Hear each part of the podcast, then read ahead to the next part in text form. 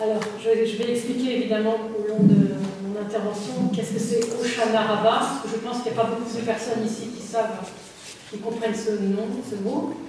Je vais l'expliquer, ne vous inquiétez pas, vous allez avoir. Je voudrais simplement commencer euh, mon intervention en disant que tous les spécialistes de la liturgie savent que le corpus liturgique byzantin euh, est parmi celui des églises chrétiennes, parmi, je dis bien parce qu'il y a tous les autres aussi, hein, les Éthiopiens, etc., celui qui serait le plus biblique et le plus sémitique. Ils savent que euh, l'office liturgique a gardé un caractère extrêmement antique, qui plonge ses racines dans la liturgie de la synagogue. Si cette constatation fait consensus, il est cependant tout à fait remarquable que euh, les orthodoxes, en tout cas, n'en tirent pas beaucoup de conséquences et que, in fine, ils ne savent pas quoi en faire ni quoi en déduire. Euh, à part quelques grands spécialistes comme euh, le Père Schleman, Thomas Thaler, Henri Paprocki et, peut-être d'autres, peut-être Constantin Andronikov aussi, on, fait des petites incursions, on fait des petites allusions ici et là à ce sémitisme de la liturgie orthodoxe, mais voilà, c'est des petites allusions, on n'a pas vraiment de... Euh, donc il y a tout un domaine de recherche, si certains d'entre vous sont intéressés, je peux vous dire qu'il y a du travail. Euh, nous demandons des chercheurs sur ce sujet. Et je m'appuierai sur euh, Marianne Vanier, donc une patrologue de Metz, qui a co-dirigé un livre, dirigé un livre qui s'appelle Judaïsme et christianisme chez les pères. Et voilà ce qu'elle dit dans son introduction. Nous avons essentiellement choisi de chercher le dialogue implicite ou explicite que les pères ont mené avec le judaïsme, ce qui été de l'ordre du non-dit, mais n'en est pas moins important. Car si les pères reprennent par exemple, donc elle donne un exemple, la théologie du sabbat, sur un plan pratique, ils vont lui substituer le dimanche. Généralement, on oublie le premier point, c'est-à-dire la pratique du sabbat, et on ne garde que euh, la substitution, c'est-à-dire le dimanche.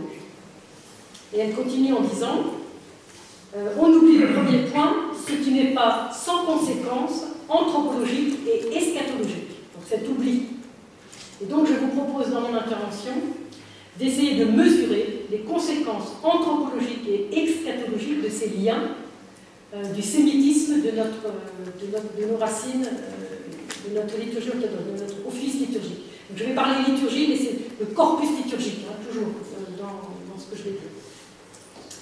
Deuxième chose, s'il est commun de, savoir chez les orthodoxes ou chez les byzantins que nous avons gardé deux fêtes juives très importantes, Pessah, qui est devenue la Pâque chrétienne, et Shavuot, qui est devenu la Pentecôte chrétienne, si nous sommes d'accord que ces deux fêtes de pèlerinage juive sont passées dans la tradition chrétienne, euh, nous sommes à peu près aussi tous d'accord pour dire que Sukkot, qui est la troisième fête de pèlerinage juive, euh, n'a absolument aucun rapport avec le christianisme et que le christianisme n'a rien gardé de cette fête. En gros, c'est ce qu'on entend généralement euh, sur ce sujet. Et donc cette fête des cabanes, Sukkot, fête des tentes, fête des cabanes, n'a pas été conservée dans le corpus liturgique chrétien. Euh, mais on va essayer d'approfondir pour voir si c'est exact. Alors, ma première partie va être sur la fête de Sukkot. Et je vais faire un petit qu'est-ce que c'est au Rabbah, et puis après je vais présenter le dimanche des en lien avec euh, cette fête. Donc la fête de Sukkot euh, est une fête d'automne, en septembre-octobre, qui arrive après environ 40 jours de pénitence. Je vous demande de bien retenir 40 jours de pénitence. De pénitence, en tout cas, de ce qu'on appelle les slirot, c'est-à-dire de prières de repentir, de prières de pardon, de demande de pardon. Et euh, au terme de ça, il y a deux grandes fêtes qui sont célébrées à l'automne, qui est Rosh Hashanah, la tête de l'année, et, euh, et Kippour, qui est dix jours après Rosh Hashanah. Et cinq jours après Kippour, nous fêtons la fête de Sukkot. C'est tout un développement de ces fêtes d'automne. Rosh Hashanah, c'est le jour du jugement, donc c'est pour ça qu'on a fait pénitence pendant, pendant 40 jours. C'est le jour du jugement, le premier jour de l'année. Kippour, c'est le jour, donc grand pardon, c'est le jour où le jugement est scellé. Dieu a scellé le jugement pour chacun des fils d'Israël. Et Sukkot, c'est le moment où le jugement est exécutoire. Donc ça, c'est très important aussi de sentir cette progression. Et comme le jugement est exécutoire à Sukkot, il y a une, densité, il y a une, une, ferveur. Tu n'as pas encore exécuté ton jugement, Seigneur, sur soi, si jamais il était euh, négatif à mon égard. Donc il y a une ferveur, il y a une intensité d'autant plus grande. Euh, donc, qu'est-ce qu'on fait à Sukkot Donc, vous le savez, en, gros, hein, on construit une cabane, on doit vivre dans sa cabane euh, les sept jours de Sukkot, prendre tous ses repas, et on doit agiter, euh, on doit confectionner un loulav. Donc, le loulav, euh, c'est ce, ce, ce, branchage de quatre espèces que vous voyez ici, dont l'espèce centrale est le palmier. À droite, vous avez le saule, à gauche, la myrte, et joint à, ces trois espèces, la quatrième qui est l'étrogue, euh, qui est le, une sorte de citron euh, un peu différent, mais voilà. Et c'est avec ces quatre espèces que le, que le religieux. J'arrive pas à faire passer. Ah voilà. Que le religieux prie, je ne sais pas si vous y voyez assez, voilà, il unit les quatre espèces et il prie en brandissant dans les quatre directions euh, son loulav. Donc il prie à la synagogue ou il prie dans sa souka euh, pour demander l'imploration de, de, son jugement à lui, personnel et communautaire, et pour recevoir la grâce de commencer une année totalement purifiée de toutes ses fautes. Alors, il se trouve que dans la Mishnah, la Mishnah est un texte très ancien qui a été clôturé au IIe siècle, qui est la première couche du Talmud, dans la Mishnah, on décrit la chose suivante. Au temps du second temple, on dressait des branches de saule, qu'on appelle arava en hébreu, tout autour de l'autel, et on faisait une sorte de couronne euh, végétale autour de l'autel. Et en même temps, qu'est-ce qu'on faisait? On mettait des feuilles, de palmier autour de l'autel, mais par terre. On les, faisait mettre par terre, ces feuilles de, palmier. On, plaquait donc ces rameaux de palmier par terre. Et euh, le dressement du saule, on, a une petite explication ici, donc on a en haut la Mishnah en hébreu, puis un petit dessin. L'autel du temple fait le sacrifice, on avait donc normalement des saules tout autour, et le saule était un tout petit peu au-dessus, et se, penchait comme ça, comme on voit sur, la photo. Et qu'est-ce que c'était cette image? C'était le couronnement de l'autel. On couronne l'autel. Et pour, euh, pour le, sur quoi on s'appuie pour couronner cette autel On s'appuie sur le psaume qui dit Refermez le cercle avec des rameaux jusqu'au point de l'autel.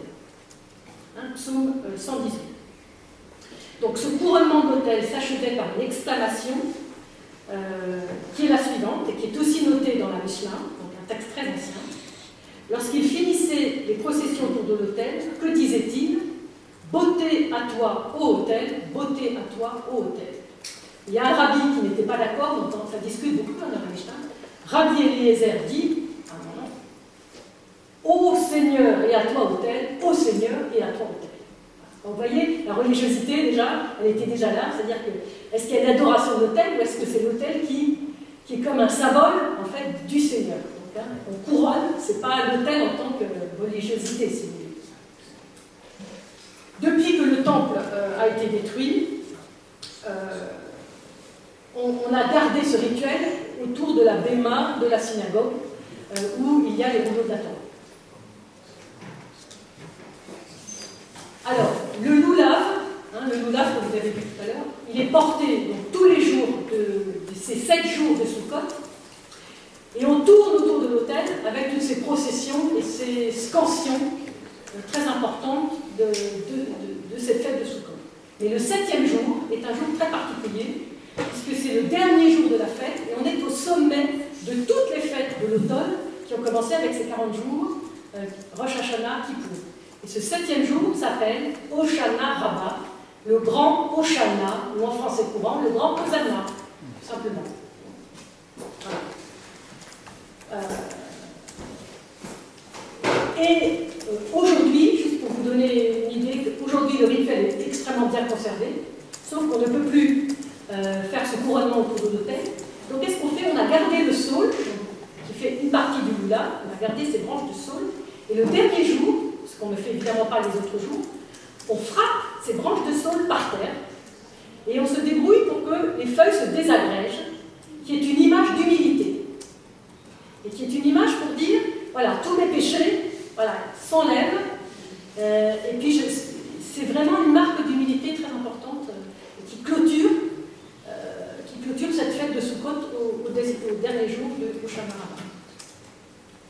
Parce qu'il faut briser au moins un élément du bouquet, non seulement pour montrer que le fidèle se défait de ses vices et de, ses manquements, mais également euh, pour montrer l'humilité et le désir euh, de se débarrasser de son péché de manière définitive. Et donc, on sort de ces fêtes, hein, dernier jour, on sort de ces fêtes euh, cette grande série de fêtes purifiées et on peut entrer vraiment dans la communion avec Dieu. Donc ça, c'est très important de sentir cette ferveur de purification. Le dernier point très important de la fête de Sukkot, qui est un petit peu plus ignoré, je pense, euh, des chrétiens en général, c'est les libations d'eau. On, apportait au temple, on descendait, pour ceux qui connaissent Jérusalem, on, était à on commence la procession à la piscine de Siloé, on montait des, des grandes jarres d'eau sur des chariots, et avec des flambeaux toute la nuit, on dansait pour amener l'eau et faire des libations d'eau sur l'autel. On couvrait l'autel d'eau. Euh, une cérémonie extrêmement euh, vivante, extrêmement euh, enthousiaste, joyeuse, à tel point que dans le, dans le Talmud, il est dit, donc cette procession s'appelle en hébreu Simchat Bet Ashoeva. Et les sages affirment, donc c'est écrit dans le Talmud, celui qui n'a pas vu la joie de Simrat Bet à Shoeva n'a jamais vu de véritable joie. N'a jamais vu dans sa vie de véritable joie. On dansait toute la nuit. Donc c'est une allégresse. Et cette allégresse s'appuie sur le verset d'Isaïe. Dans l'allégresse, vous puiserez les eaux aux sources du salut. Écoutez bien en hébreu. V'sha'aftem mai besason mimane a Yeshua. Mimane a Yeshua, source du salut. Vous voyez ce que, comment ça sonne pour nous chrétiens? Vous puiserez les eaux aux sources de Yeshua.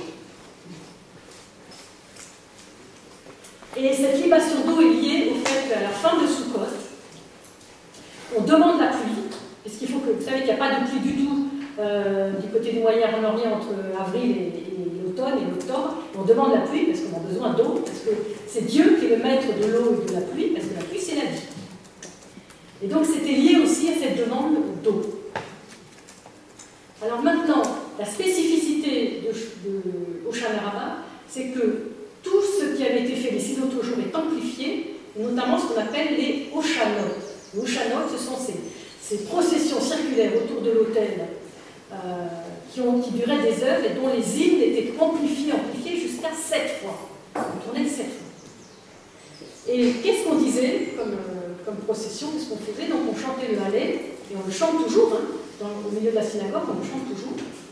De grâce, Seigneur, sauve au Shiana. De grâce, donne-nous la victoire. Béni soit au nom du Celui qui vient. Donc, l'orientation de ce psaume est évidemment très certainement messianique, sans aucun doute. C'est une supplication adressée au Dieu sauveur et libérateur. Et ces scansions liturgiques sont reprises en refrain lancinant. J'ai envie de vous les dire en hébreu parce que vous allez comprendre le rythme comme ça sonne. Oshana lemancha Eloheinu, Oshana, Oshana lemancha Borenu, Oshana, Oshana lemancha Goalenu, Oshana, Oshana, euh, les manras d'Orchenu, Oshana. Vous sentez le rythme. Hein Oshana, c'est de grâce sauve, à tout prix il faut sauver. Et alors les mots intermédiaires, les manras, pour toi ou pour ton honneur ou à cause de toi, notre Dieu, notre Créateur, notre Rédempteur, toi qui nous cherches. Et ça, ce sont, je vous donne un tout petit refrain, mais il y en a des pages et des pages dans le, rituel de prière. Donc il y, a, une ferveur qui monte avec ce rythme ou charme, supplication. Euh, est-ce que tu nous sauves vraiment Le dimanche des Palmes. Euh, est-ce que le dimanche des Palmes n'aurait pas quelques petites réminiscences euh, vis-à-vis -vis de cette fête juive si nous relisons euh, nos évangiles, nous voyons donc euh, les, différents, euh, les différentes présentations selon les différents évangélistes de ce dimanche des Palmes. Et Saint Jean, par exemple, nous précise qu'il s'agit de branches de palmier. Phoenicon. Et c'est exactement le même mot que nous avons dans le livre du Lévitique, dans la Septante, pour parler de la fête de Sukkot avec les branches de palmier. La liturgie nous fait chanter au Shana, au plus haut des cieux, béni soit celui qui vient au nom du Seigneur. Donc c'est exactement le même refrain. Euh, selon Matthieu, nous avons au au fils de David. Donc il y a l'idée de royauté derrière. Euh, chez Marc, nous avons au Shana, béni soit le règne de David, notre Père. Et euh, chez Saint Jean, nous avons Béni soit au nom du Seigneur celui qui vient, le roi d'Israël. Ces petites différences, euh, si on les met ensemble, on retrouve pratiquement tous les éléments de la fête de Sukkot. Car il y a une insistance très importante sur la descendance royale du Messie, et Jean l'explique particulièrement en disant roi d'Israël. Vous savez que, peut-être vous ne savez pas, que les sept jours de la fête de Sukkot, il y avait un invité d'honneur chaque jour Abraham le premier jour, Isaac, Jacob, euh, Joseph, Moïse, Aaron, et le dernier jour, c'est David. David, le roi, duquel va descendre le Messie. Et Saint Jean nous donne, bien avant le, jour des, rameaux, bien avant la fin de l'Évangile, au chapitre 7, nous, nous donne euh, quelque chose qui nous étonne, parce qu'on ne le connaît pas bien, ce merveilleux cet merveilleux passage où, il nous dit c'était le jour, euh, c'était le dernier jour de la fête, car la fête des Juifs des tentes était proche, donc c'est explicitement dit dans l'évangile, le dernier jour de la fête, donc le dernier jour, si on connaît le Shal on voit tout de suite ce que ça veut dire, qui était le plus solennel, donc il le sait bien, Saint Jean, c'était très solennel, et il se met à proclamer, Jésus, si quelqu'un a soif, qu'il vienne à moi et qu'il boit, celui qui croit en moi, comme l'a dit l'Écriture, de son sein couleront des fleuves d'eau vive. Donc vous voyez, vous, passez d'Isaïe, nous serons dans l'allégresse en puisant aux sources du salut, et nous avons Yeshua, le salut, qui vient de lui sort des sources d'eau vive. Vous sentez C'est parfaitement euh, extraordinaire. Et Saint Jean ajoute, il désignait ainsi l'esprit que devait recevoir ceux qui croiraient en lui.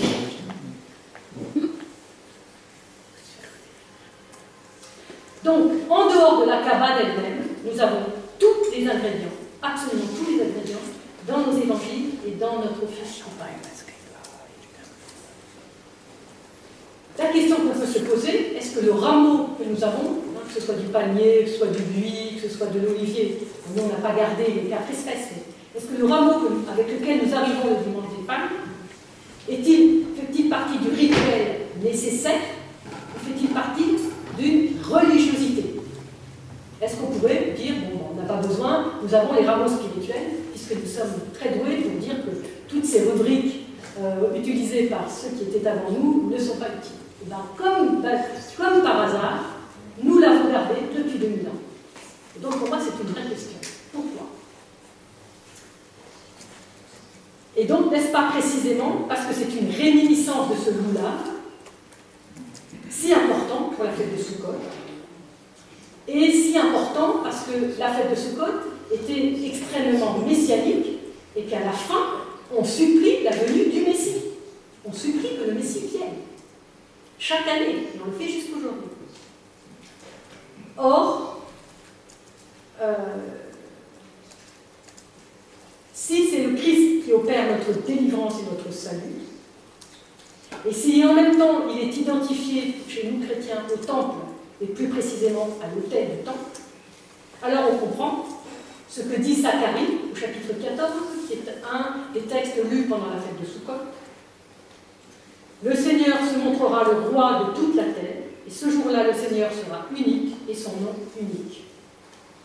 Et que ce roi vient réaliser toutes les promesses données à Israël depuis Abraham, et que les paroles dites par les Juifs au premier siècle jusqu'à aujourd'hui, beauté à toi, ô autel, ô Seigneur et à toi, autel, sont particulièrement adaptées pour les disciples et la foule qui, dans l'Évangile, processionne non plus autour de l'autel du temple, bien qu'il existe encore, mais autour de Jésus.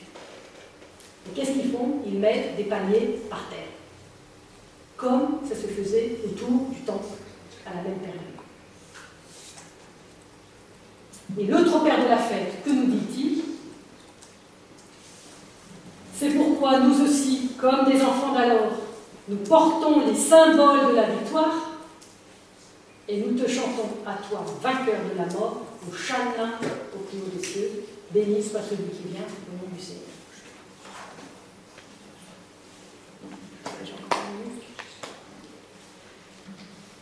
Notons qu'un midrash, un petit peu plus tardif, il est vrai, vous savez que la tradition midrashique est une tradition orale, donc on a du mal à savoir exactement quand ça s'est mis en place. Un midrash euh, raconte la chose suivante. Comparez, c'est Rabbi Avi qui nous fait les paraboles. Comparaison. Il y a deux personnes qui sont entrées en jugement dans le tribunal divin. Et nous ne savons pas qui des deux va la, va la remporter.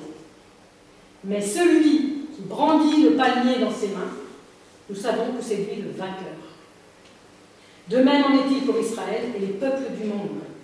Ils viennent et sont mis en accusation devant le Saint béni soit-il, parce qu'ils sont tous péchés, ils ont tous leur faute. Ils sont mis en accusation à Rosh Hashanah, et nous ne savons pas qui a gagné, mais par le fait qu'Israël sort de devant le Saint béni de devant le tribunal de Dieu, qu'il sort avec le loulave et les trogues dans la main, nous savons que c'est lui qui est vainqueur. La fête de Sukkot est ici une préfiguration du grand tribunal de l'histoire, le jugement dernier dans lequel les nations sont traduites en justice pour les départager avec Israël. Et ce sera celui qui tient le loulav, c'est-à-dire la palme de la victoire. Donc, qui l'a emporté Puisque nous tenons aussi, nous, la palme de la victoire? Est-ce que ce n'est pas une indication pour dire Israël et les chrétiens remportent ensemble la palme de la victoire Je conclue.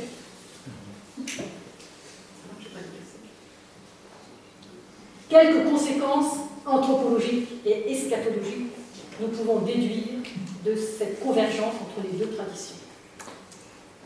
La liturgie orthodoxe va s'éclairer à la lumière de la tradition juive d'un sens nouveau et très profond, très loin l'histoire. En croisant les données du premier siècle, les, branches de saule qui entourent l'autel qui font couronne, qui couronne l'autel comme un roi, la branche de palmier qui jonche le sol autour de l'autel, et le témoignage des évangiles, où nous avons à la fois le brandissement des branches et à la fois une branche aussi par terre autour de Jésus dressé, assis sur la main. Ces deux fêtes célébrées actuellement, encore aujourd'hui, nous percevons à la fois la continuité liturgique des deux traditions et la cohérence de cette continuité jusqu'à notre époque. Nous savons que la liturgie est ce qui reste le plus proche de la tradition. Et c'est aussi d'autant plus vrai chez nous, orthodoxes, juifs et chrétiens. Les conséquences eschatologiques sont clairement mises en lumière. Le comme les palmes de rameaux, signifie la proclamation de la victoire. De la victoire de la vie sur la mort, de la miséricorde sur le péché, euh, de la, du jour sur la nuit, etc. C'est ainsi que les maîtres juifs vont continuer de l'interpréter à partir du Midrash lévitique dont je vous ai parlé, et que notre tropère l'affirme euh, Et ce tropère, vous savez, il a une origine très ancienne, car nous en avons des traces chez Origène. La victoire déjà accomplie par Dieu en faveur de ceux qui tiennent le loulard et accomplie par le Christ, vrai Dieu, pour nous chrétiens, en faveur de, ceux qui tiennent le rameau ou le palme, symbole de la victoire. Et si, selon un rare contemporain qui reprend le Midrash, Israël et les nations sont comme deux plaignants opposés qui s'avancent devant Dieu, et que seuls ceux qui tiennent le loulard seront vainqueurs, alors les chrétiens qui tiennent leur rameau sont pris avec Israël dans cette victoire, parce qu'ils ont reçu de ce peuple la foi en un Dieu unique. Et ils ne sont donc plus considérés comme idolâtres. Et si l'Église, fidèle à sa mission, gagne toutes les autres nations du monde au Dieu unique, alors tous porteront dans leurs mains les symboles de la victoire, comme le prophétisait Zacharie. Alors ceux qui resteront de tous les peuples qui auront marché contre Jérusalem monteront d'année en année pour se prosterner devant le roi, le Seigneur Tout-Puissant, pour célébrer la fête du Temple. Nous n'avons pas, loin sans faute, mis à jour toutes les proximités des deux fêtes, ni encore moins de l'ensemble immense du corpus et du patrimoine dont nous sommes héritiers. Car, évidemment, ces études n'y en sont alors pas d'ici. Je vous remercie.